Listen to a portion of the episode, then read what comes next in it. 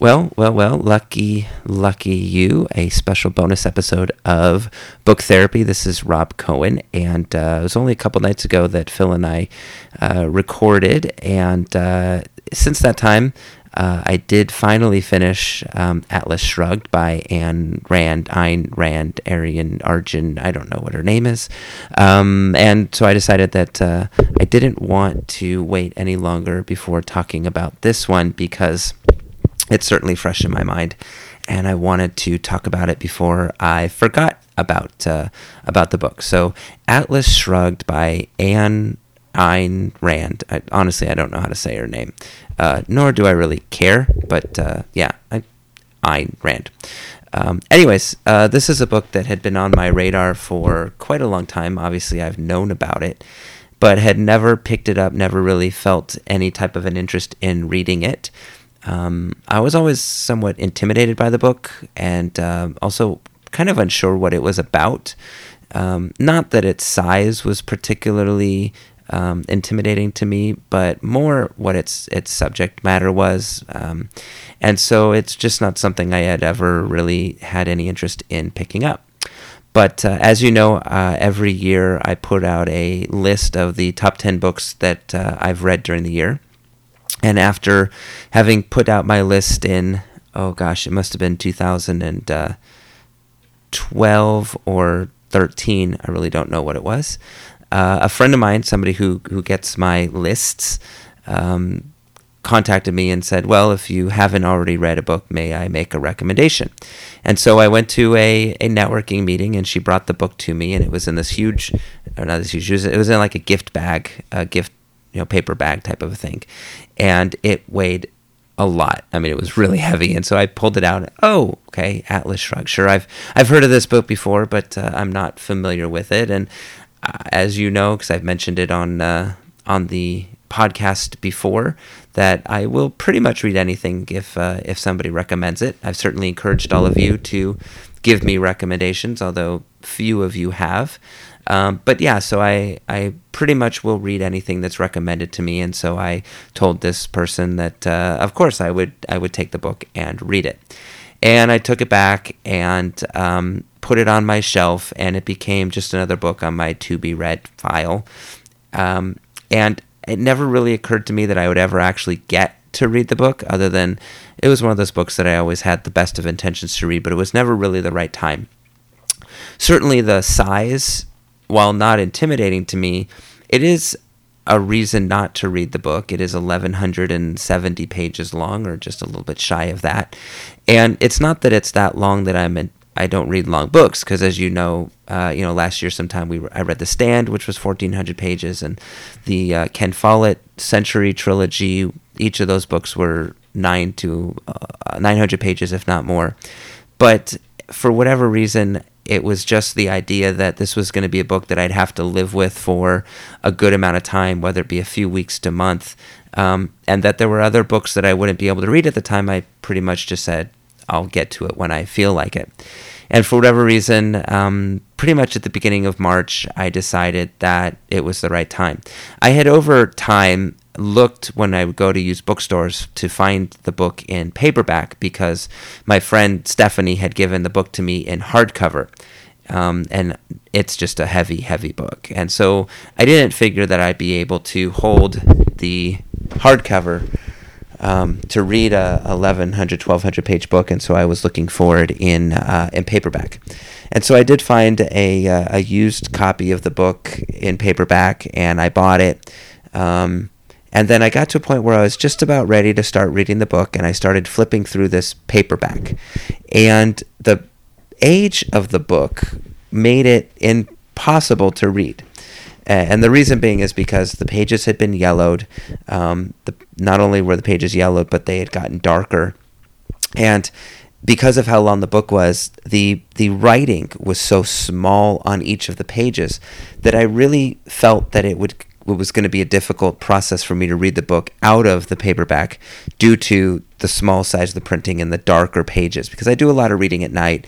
I read a lot on the couch or on my bed, and sometimes the lighting isn't that great, and um, I don't really like having to squint to see the pictures uh, to see the uh, the the writing. So even though I'd gotten this used book, I decided I was going to try and find a clean, brand new copy of the book in paperback. And not really knowing what I was in for, uh, I went to Barnes and Noble and I did find a brand new copy of the paperback, the regular pocketbook size, although you know over almost 1,100 pages long. And so I I picked it up and bought it and um, decided that I was going to read out of the paperback book. And so one evening after I'd finished whatever other book I was reading, I picked up the paperback and I decided that was the time I was going to start. And just to give you a, a little bit of heads up as far as how the book um, related to the hardcover, the paperback was about 100 pages less than the hardcover. And so I figured, well, here I am. I'm going to read the uh, the paperback, and it's not only going to be easier to hold because it will certainly be lighter, but I'll be able to read it faster because it won't be as many pages long. And so at that that night I started the book and it took me what felt like an hour to read 20 pages and I had no clue what was going on and I thought, "Holy crap, what have I gotten myself into?"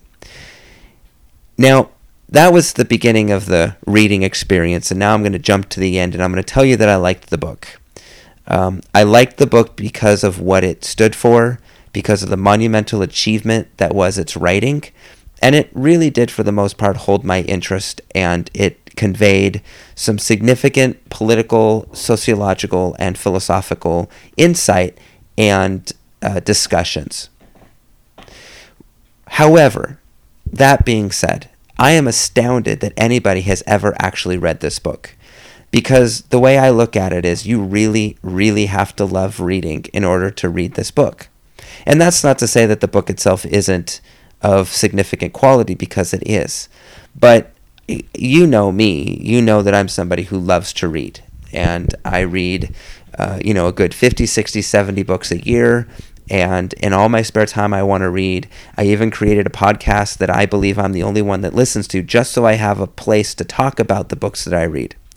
And this book was a struggle for me. It was a struggle to focus on, it was a struggle to force myself to read at times.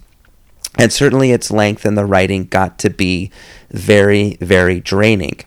And so when I post on Facebook that I'm reading this book and I get a lot of people I know who have said that they love the book, they would love to read it again, or they've read it multiple times. And these are people, by the way, who I would never perceive to be v- readers, you know, voracious readers of the kind that I am, that's where it's kind of surprising to me. You really need to love to read, or you need to really connect with the story and connect with the theological insight. And I think that's where a lot of people do get their love and attention and and um, devotion to this book.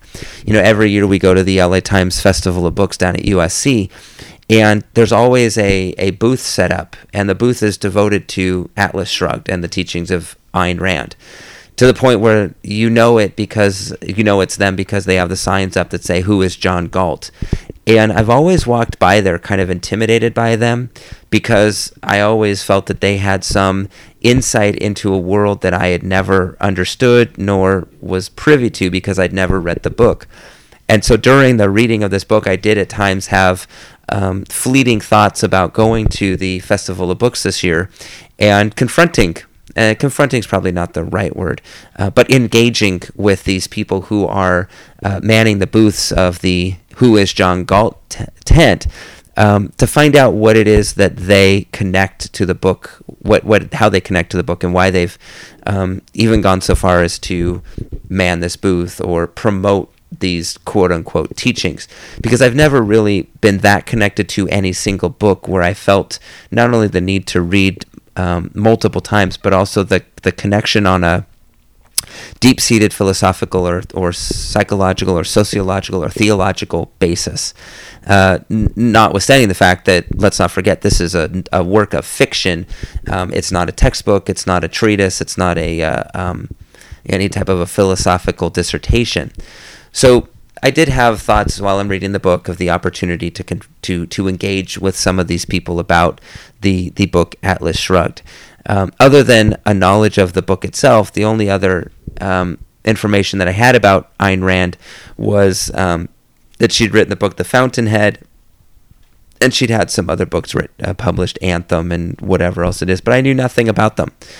Nor did I really have any interest. The idea of an individual who wrote a book or many books, fiction, and to whom so many people have become devoted followers was on itself a distraction. Because I viewed the connection or the following of Ayn Rand as something similar to, say, Scientology, or and that's probably not the right terminology, but you know the the Branch Davidians, whatever. It's a cult. That there's there's got to be some cultish aspect to it. There's a, a you know, it, eh, people don't just pick up fiction books and say, "I'm now going to utilize this book as the basis for all of my my belief system." You know, you look at a book like Battlefield Earth or Dianetics or whatever it is. To me, not not not the knowledgeable, not the well informed. Look at that as a little bit not it just doesn't i don't understand it how somebody or groups of people thousands of people millions of people can establish a connection with a fiction book. And so that's another aspect of prior to reading this book that did make me nervous. Not that I was going to end up being one of these converteds, um, but that I wasn't going to get it, that I was going to be reading it with a level of suspiciousness, um, a higher level of curiosity, but more on the level of, of not disdain, but um, just lack of comprehension about it because I treat my fiction as fiction. I don't treat it as um, as, as, treatises or uh, spiritual teachings. And, and maybe that's a failure that I have in my reading is I just don't I don't perceive the books that way. And a lot of the reason why is because the books that I read aren't of the same ilk as an Atlas Shrugged. They're obviously more the mystery thriller and suspense and, and things like that.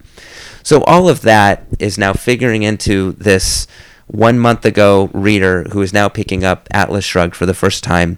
And it takes an hour to get through 20 pages. And the first thoughts after I close the book is, how the hell am I going to finish this? I'm used to banging out 50 to 75 pages in an hour. And here I am trying, struggling to get through 20 pages and understanding that 20 pages out of an almost 1200 page book is a drop in the bucket and it's going to be what seemed to be a thousand more drops in the bucket just to get through this book. And I was really, really concerned that my previous fears about reading the book were going to come true, that it wasn't just going to be a few weeks, it was going to end up being months that it was going to take me to read this book. And so even just after the first 20 pages, I had the concept that I was just going to put it down and and uh, and not read anymore. Not that it wasn't interesting. I, I guess the first 20 pages were somewhat interesting, but I had no clue what was going on. I wasn't sure where the story was going. Even though I'd read the um, the description of the book, I had done no other research. There's an introduction that's contained both in the uh, hardcover and in the paperback, and I didn't read the introduction. I've been burned before reading the introduction, before I read a book I'm not familiar with. And so I had no idea what to expect. I truly, truly didn't know anything about the book. But I had told my friend that I was going to read it, and I damned well was going to do my best to give it the old college try, so to speak but I'd be damned if I was going to do it out of the paperback because it seemed to take forever just to turn those pages. So after that first evening, I pulled the old uh, hardcover off the shelf, and I realized that even though it was another hundred pages in length, that that obviously meant that the pages were shorter and the printing was a little bit larger. And I realized that it would probably be easier for me to read it out of the hardcover easier on my eyes as well as easier on my ego where I would feel as if I was making progress because I would be able to flip the pages a little bit faster than I would in the paperback. And so, for the most part, I read the vast, vast majority of the book out of the hardcover. Now, I did keep the paperback around, and every evening or a couple evenings, I would advance my bookmark in the paperback in order to catch up to where I was in the hardcover. And I'd bring the paperback if I was going to court or if I was going to, um, you know, someplace where I'd be able to bring my book. But for the most part, I'd say I read uh, the vast, vast majority, probably a good thousand to almost 1,100 pages of the book out of the hardcover. And so my uh, my forearm certainly did get a little bit stronger. My biceps seemed to get a little stronger, um, and it it was an uncomfortable read. It, it definitely was an uncomfortable read, but one that I'm glad that I finally did did undertake. Now, do I have any interest in reading more about Ayn Rand and her theory of ob- objectivism?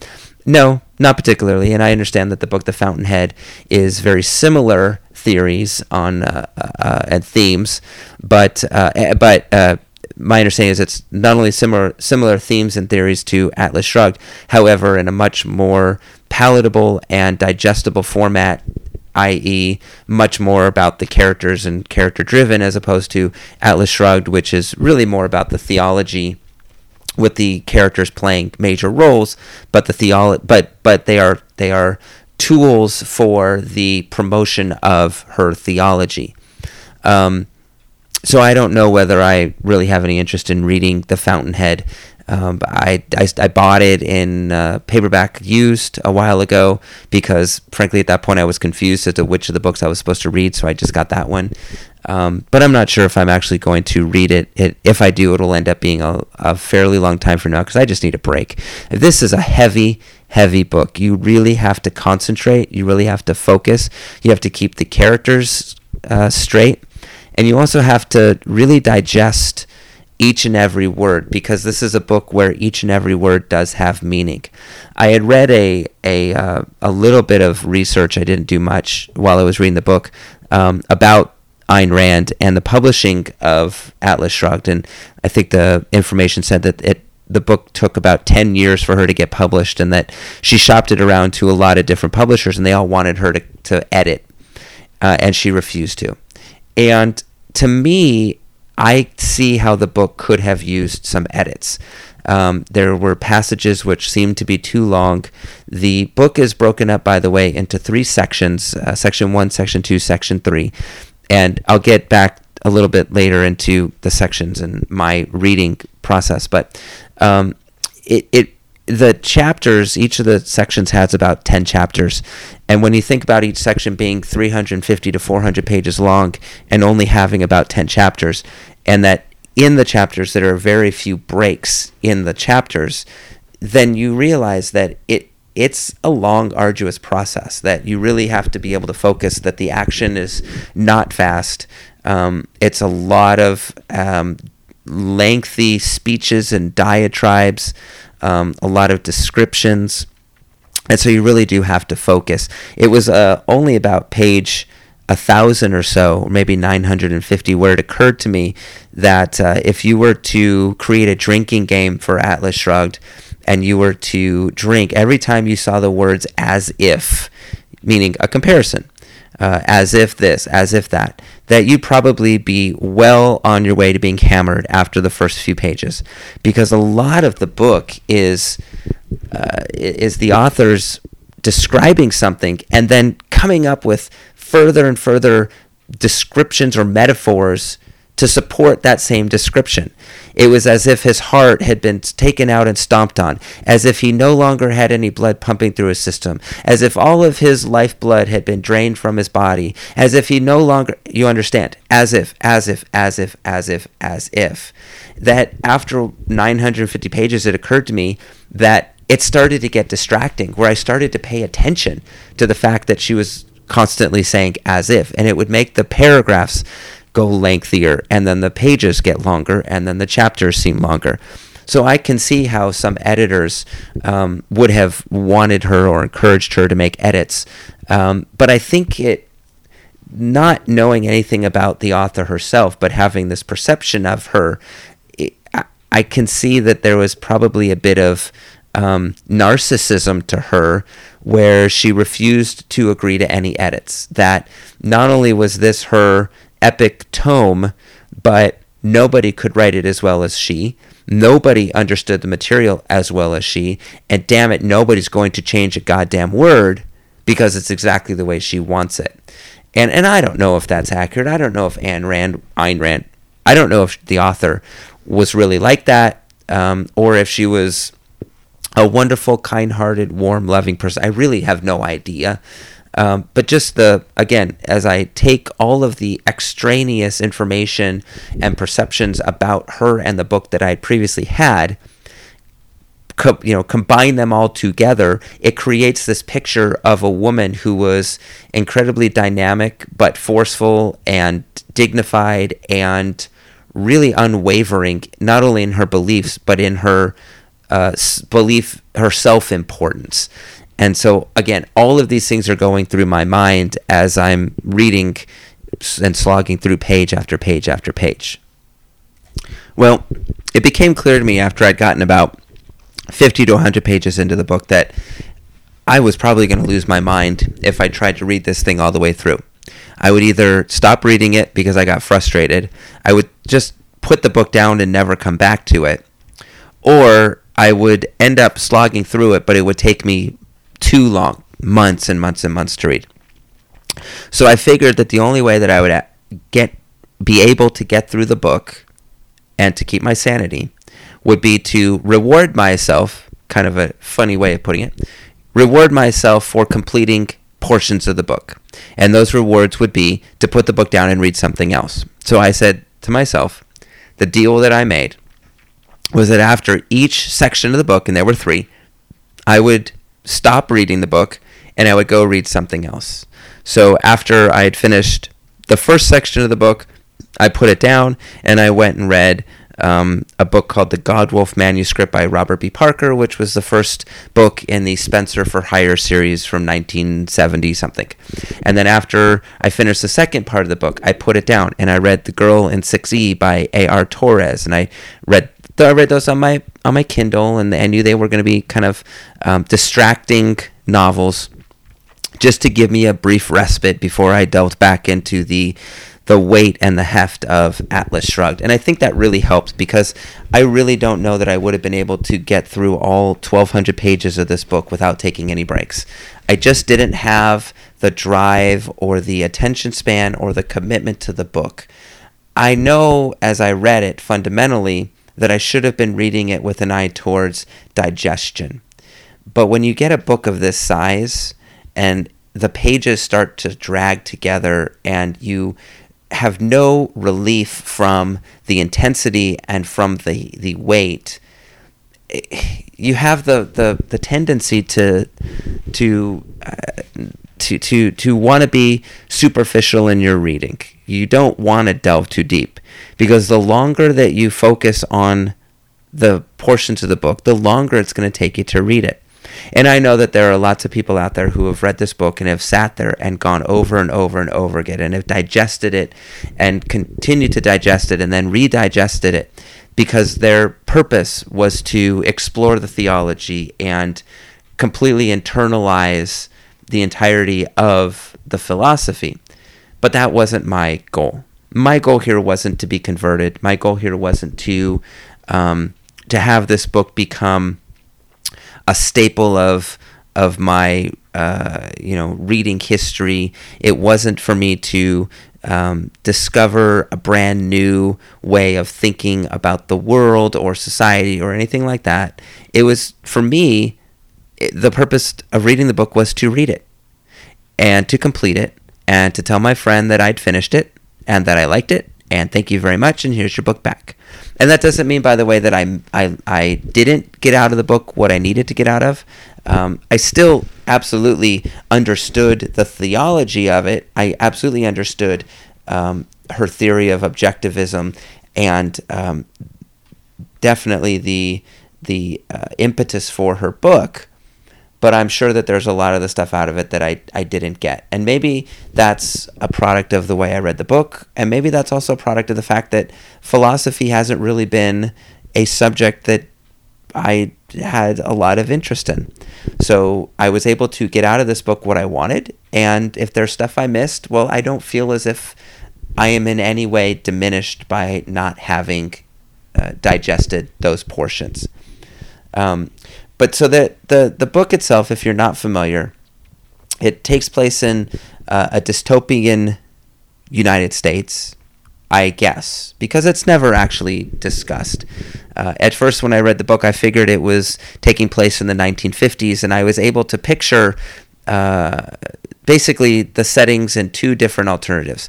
One was that this was the uh, the setting of the movie The Hudsucker Proxy, and that's what it looked like. Everything looked as if it looked in the movie The Hudsucker Proxy. And our hero, Dagny Taggart, was uh, sem- similar to uh, Jennifer Jason Leigh, I think that's who it was, who was in The Hudsucker Proxy. And the other hero, Hank Rearden, was a Tim Robbins type character, but with a, a much more harder edge and a much more focused um, determination about his his importance and his duty. The other uh, picture that I had for the book was a movie that came out a while ago, I think, with Gwyneth Paltrow called Sky Captain in the World of Tomorrow, and it was a very dystopian looking movie with its its grays and its uh, um, I don't know whatever washed out uh, canvas of film. Um, so those were the two perspectives, pictures that I had in my mind as I as I read the book, and it was a little bit like I was uh, it wasn't distracting so much because it helped set the setting, but it did take me into a situation where I, I, I didn't pick up on the fact that it was a dystopia until later. And the, the later is uh, the situations in which some of the characters are describing what's happening outside of the United States. And you find out that all of these other countries are called the People's State of France and the People's State of England and whatever it is. And you get the feeling that the world is not as we perceive it to be. The world of Atlas Shrugged is is different from the world that we're experiencing. And so that took a little bit of time for me to get used to. But, anyways, the book takes place in this dystopian United States, fo- centering around um, basically a couple of different characters. Um, like I mentioned, Dagny Taggart, who is the vice president of a nationwide um, train company, Taggart, Taggart Transcontinental. Um, and then there's a, a, gentleman by the name of Hank Rearden, who is Rearden Steel, and he's a big steel man. He makes steel and develops brand new steel, and is a steel inventor and and steel um, businessman. And then you've got um, basically the the rest of the world, so to speak, or at least the rest of the country, that has adopted a a premise for their society that is in direct contravention with the beliefs of a Dagny and a Hank Rearden and a few select others. And that basically is where the fundamental conflict of the story takes place. You have Dagny and Hank and a couple of, of other minor characters who come in and out and then develop more prominence as the story goes, who are focused on the belief that the uh, the people should benefit from the product of their own endeavors, and that if you are um, you know focusing on your industry and development and into uh, um, not intuition um, innovation and um, that you will work hard that you should benefit for your efforts. That's you know basically the the idea of as far as my politics uh, political knowledge is it's a theory of capitalism. You know that the the market will bear out what's valuable and what's not. And the alternative or the contra to this is what the rest of the country is trying to promote, or at least its politicians who are in charge are trying to promote, which is that the moral law needs to govern, which is you need to take care of everybody else first, basically.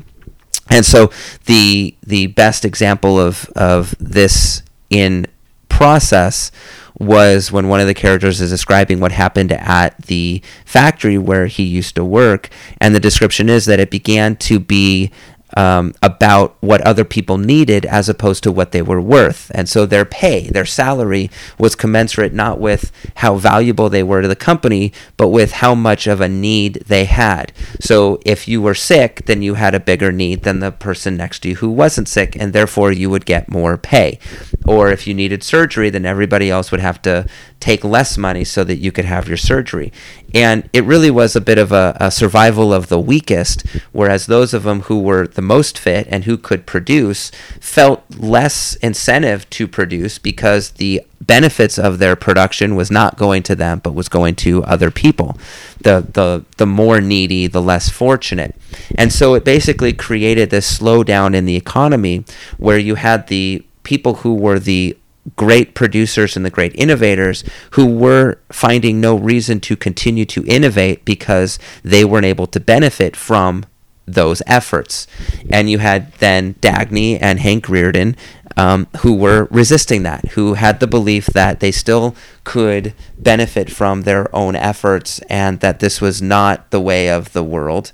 Um, now, you don't really get an idea from Dagny or Hank what they ultimately see as their end game, other than the fact that they can't let go of who they are and their their capitalism, their into their innovation, their focus on industry and on on um, doing the best they could and reaping those benefits is something that's kind of ingrained in them, and that sets them apart from everybody else. But during the course of the book, you don't really see at least it doesn't at least from my recollection, it's not discussed by either of them of what they figured was going to ultimately happen. Whether they believed that they could outlast everybody else, or when the economy fell, that they'd be able to um, to correct it or save it. it. It doesn't ever seem to be very clear because all they really do is they work, they fight for their beliefs, and then they kind of react as the economy crumbles around them.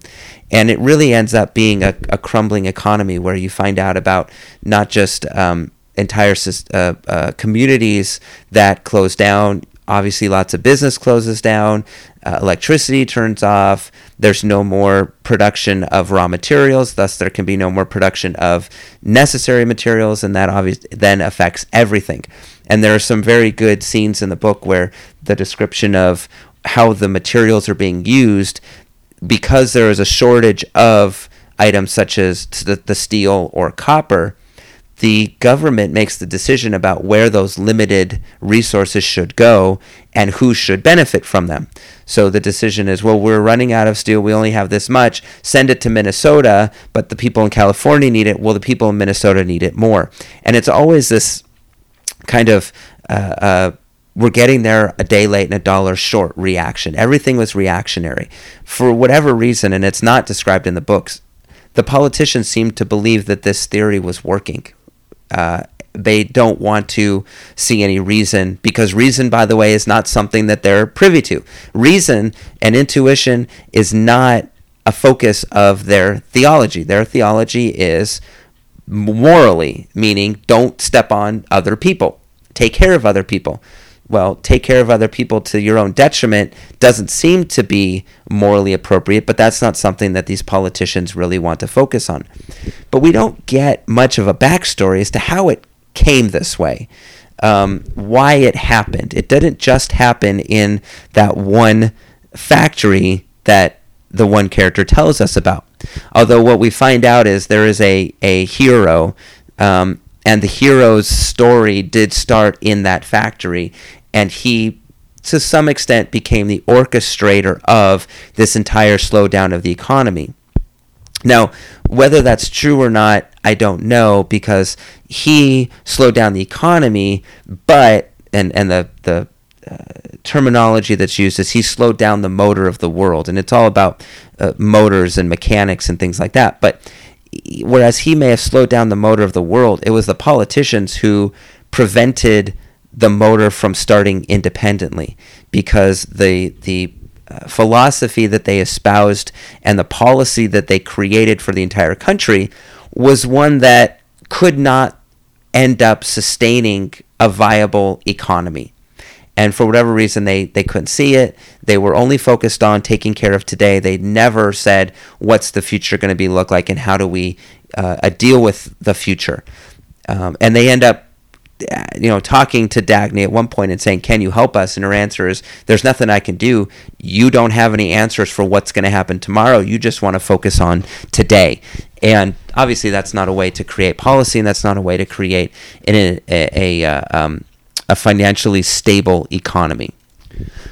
But so I basically just told you everything you need to know about the book, and I did it in less than 1170 pages.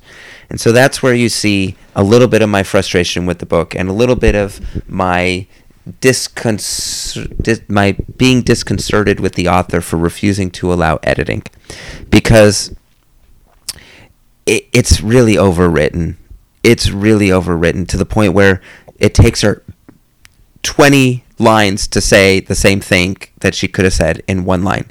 And the writing is beautiful, don't get me wrong. She definitely does have a way with the language and, and crafting her sentences.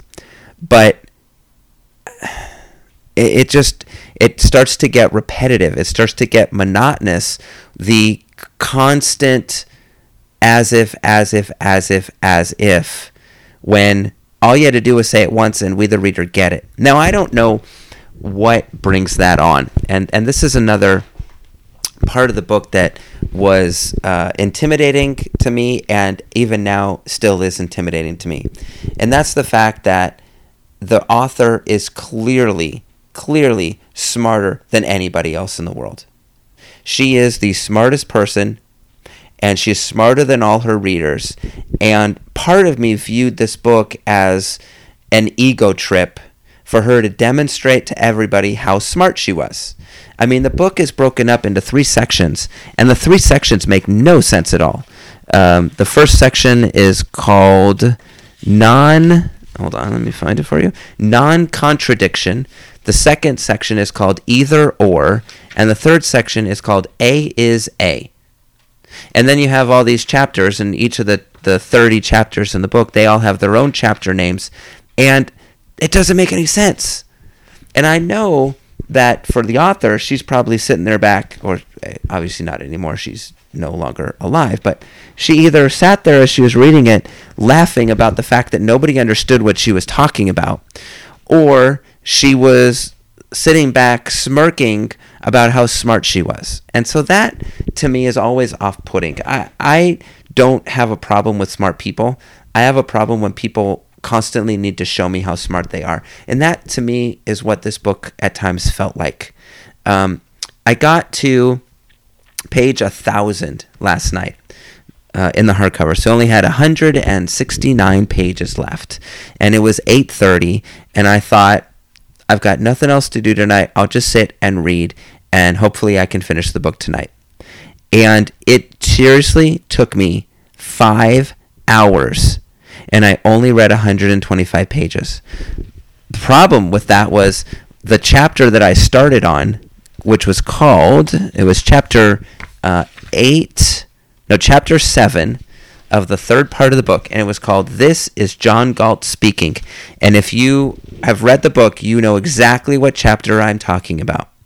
It is 70 pages with no breaks of one guy giving a radio broadcast. And it was so repetitive to the point where I seriously had given thought to skimming or skipping to get to the end of that chapter because it was dragging on so long.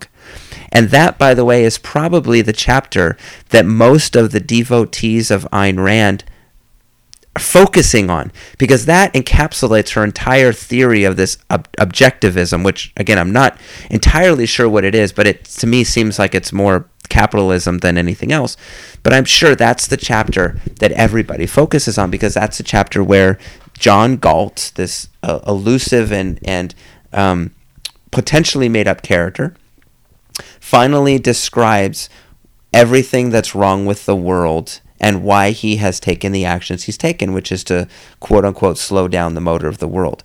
But it didn't really need 70 pages. And those 70 pages probably took me three hours to read. And it dragged and it was hard to stay focused. And it felt at times like I was reading, um, you know, a treatise that I was worried I was going to be tested on it. And it just, to me, needed to be shorter. Um, and a lot of parts of the book need to be shorter. Uh, we've seen um, we've seen classic novels of literature that are way long, such as War and Peace and, and Les Mis or Hunchback of Notre Dame, that have been um, abridged. And I wonder why it never occurred to anybody to abridge this book.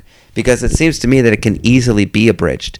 Now, I'm not saying it needs to be 300 pages and you can accomplish everything in that same 300 pages, but you know, you could have done a five, six, seven hundred page book. Obviously, it still would have been incredibly weighty and heavy, but it would have been, to me, more readable. And maybe that's just me. That's, um, you know, because I know that people are picking this book up every day. People are still reading it. And again, I am impressed that even the casual reader would have picked this book up and read it because you really, really have to love reading. Unless you're picking it up for a, a, a, class where you don't have an option. If you're picking this book up because you want to read it for pleasure, you have to really love reading.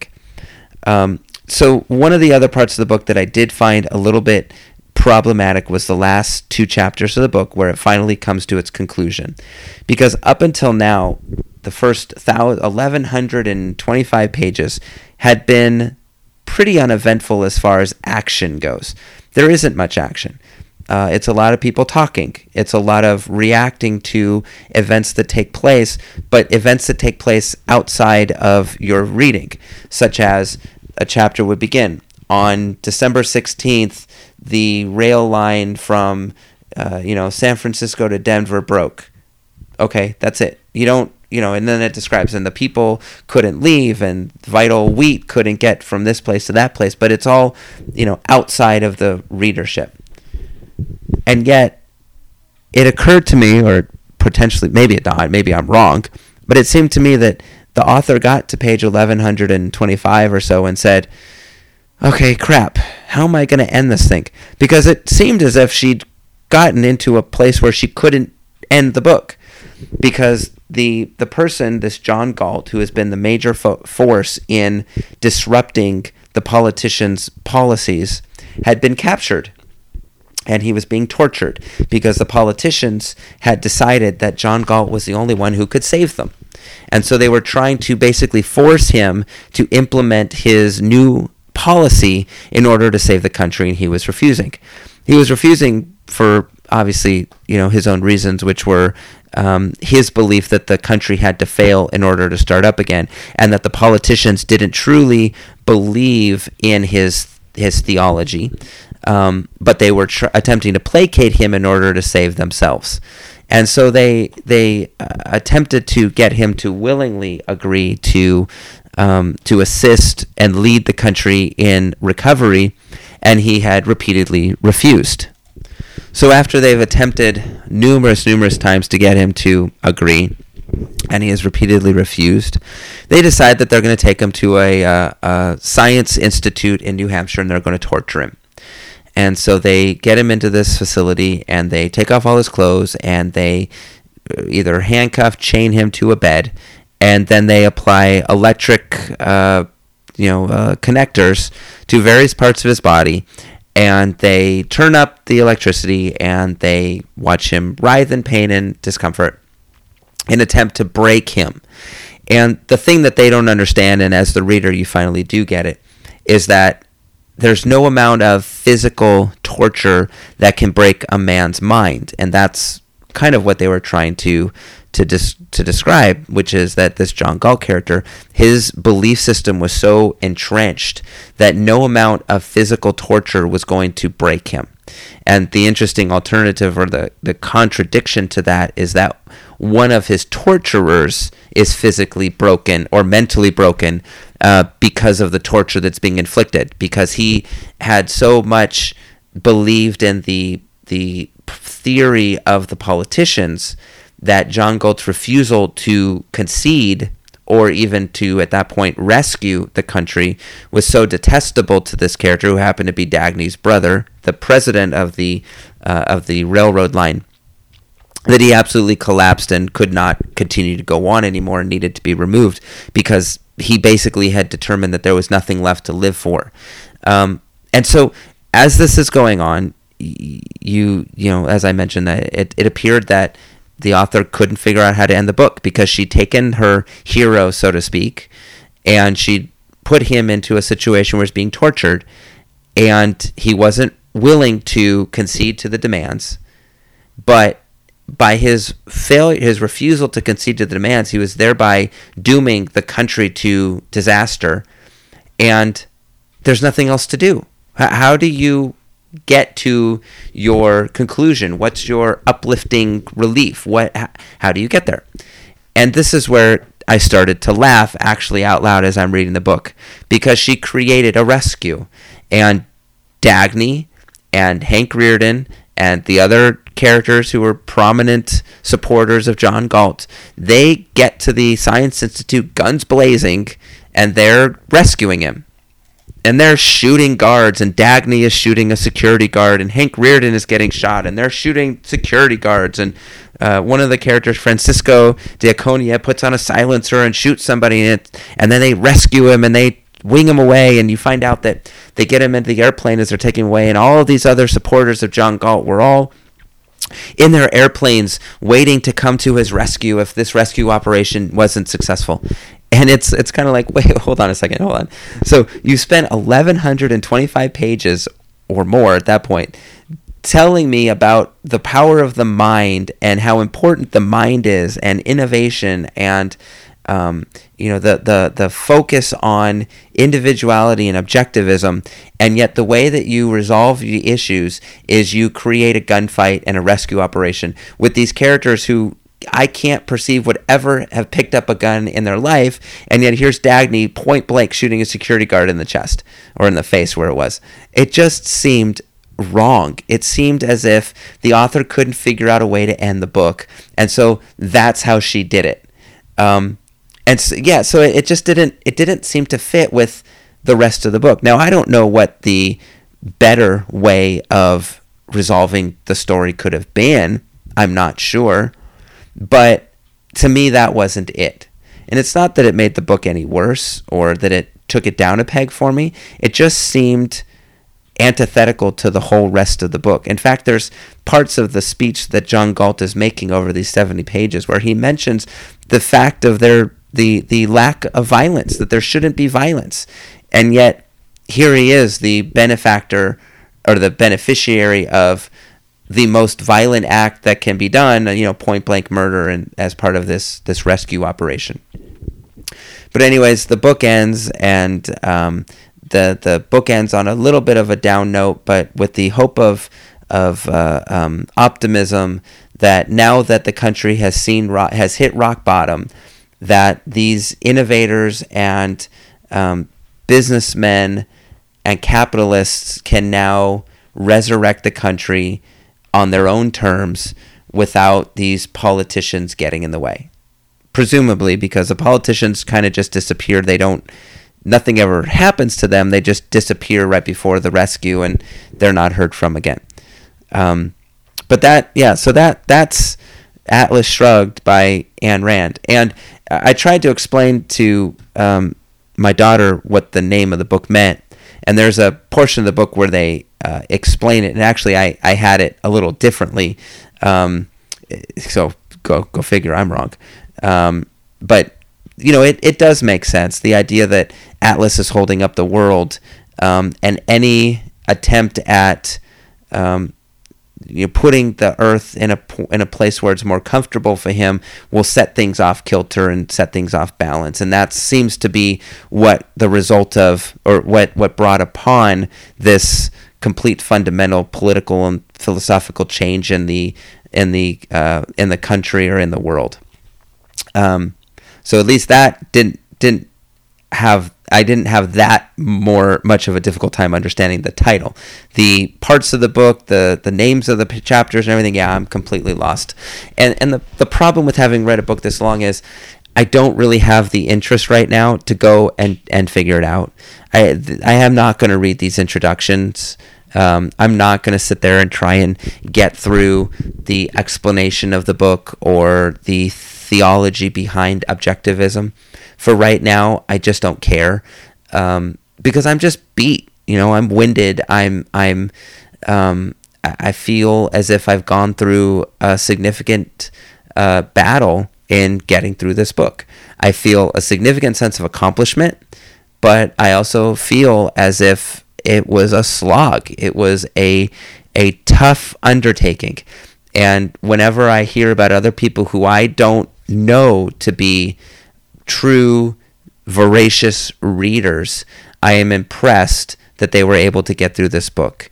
And it's a book that I've, I have given thought to that could be, should be read by other people I know, that I could recommend to other people I know. But I don't know anybody that really has the um, the the focus and the dedication to get through this book. I just don't. Uh, I I it just takes that type of a commitment that um, I don't know anybody that has. Um, as I read it, I, I did do a little looking online to see if there had been any movie adaptations of the book. And interestingly enough, it had long since been attempted, yet never successfully completed until a few years ago when they actually did create um, a movie or a set of movies for the book. And they had broken the book up into three sections like it is, and then created and, and um, produced three separate movies based on those three sections. And so I went online and I took a look at the trailers, and some of them have some pretty significant casts. Um, but I just don't know that this is a book that really would lend itself well to a motion picture. However, given the fact that the book was written in 1957 or published in 1957 or something like that, I can see the uh, impact or the inspiration that it was to other films because I found myself finding similarities to portions of the book to a movie like 12 Monkeys or even a movie like Demolition Man. And when you think about it, Demolition Man is about a, a new dystopian society that um, there's a an underground movement to get back to the way things used to be. And that was the Edgar Friendly Denis Leary character. And that's really what Atlas Shrugged is. It's a new dystopian um, uh, dystopian society and an underground movement that is attempting to either get things back to the way they were or stay in hiding until the world shits itself and then coming out of hiding and starting up it's uh, starting up all over again that to me was was demolition man that was 12 monkeys with the brad pitt character and so I've done some so a little bit of research online to see if there's been any correlations between Atlas Shrugged and these movies, and there hasn't been a whole lot written about it.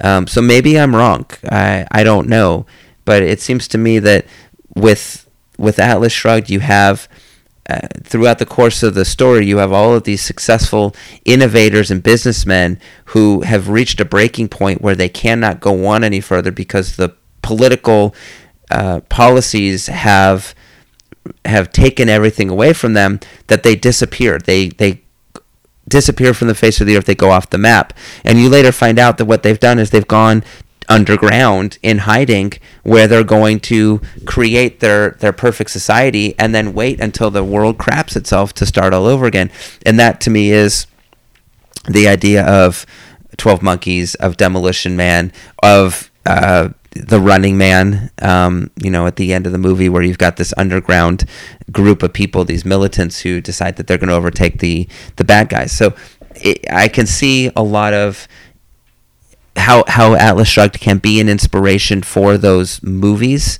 I just don't know if that's truly what it was. Now, the book was written, like I said, over a course of I think a, a, eight or ten year period of time, and was published in whatever it was, 1957. And so I wonder how much of this book was based on the fear of communism. When you think about when the book was started in the late 1940s, right after World War II had ended, um, you've got the beginning of communism, you've got the closing off of of East Germany from West Germany, and communism at that point was an unknown, but based on the closing of East Germany and some of the other politicians of that time, I think it was pretty clear, uh, maybe not, but that it was clear to the world, or at least to those who were informed, that communism was the closing off of innovation and the the belief that everything is for the good of the state as opposed to for personal good. And I wonder if Atlas Shrugged was a um, kind of a response to that, because in 19 mid 1950s with the Red Scare and and things like that, I bet you this book did resonate with people. But I wonder how much it resonates now uh, with communism no longer being in existence. Um, this idea that the the political climate can completely shut down an entire economy, uh, it just seems, at least in the United States, that it's not possible and I say that now and hope that we're never in a situation where it is possible. But it, I just wonder if this is a book that will continue to stand the test of time because the longer you get away from communism and that type of a a um, society that is focused on the good of others as opposed to personal success, Um, I wonder how much that book is really going to resonate with readers. The moral or the objectivism of it, it makes sense no matter what time of year, what year, what society. The idea that the people should be rewarded for their own efforts and their innovations should provide them with success. Because what you ended up ha- what ended up happening in the book is the people determined that the sweat of their labors was not providing them with any additional benefit, that the additional benefit they were receiving was going to everybody else, so there was no incentive for them to continue to produce, and that thus resulted in the slowing down and eventual termination of the country's economy. But that in and of itself we can understand. Look, we should be able to benefit from our own efforts. And if we work our ass off and we invent something or we create innovation, um, then we should benefit from it. Absolutely. But it seems to me that that's kind of a no brainer. Um, and so I wonder how that was in 1957 when the book came out, if it was as obvious then as it is now. Um, so that's it. That's uh, Atlas Shrugged. That's kind of everything I wanted to talk about the book. Like I said, I'm glad I read it. Um, I'm not sure what I will give it as far as stars. Obviously, it's it's probably the longest book I've ever read. When you consider how long it took me to read it, the length of the pages, the number of pages, the small writing, um, and so I do sense uh, I do have a feeling of accomplishment. Um, and so you know, I, I will definitely let my friend know that I'm glad that she recommended it, that I did enjoy it, um, that I, I did certainly get a new way of thinking out of it. But it's more, instead of a new way of thinking, it's more of just a, a reaffirmation of, of my of, of my original thoughts of of um, survival of the fittest and let your intuition and innovation be your uh, be your lead to your success. So um, so yeah, so that's Atlas Shrugged by uh, a a nan a nine Rand. Um, so that's a special bonus episode of uh, book therapy. This is Rob Cohen. You can find me at robcohen13.com, uh, booktherapy13 at gmail.com, booktherapy13 on Twitter, um, booktherapy, thir- book, whatever. Um, just find me. I'd love to hear from you. Uh, so this has been Rob Cohen for book therapy, and thank you for letting me lie on your couch.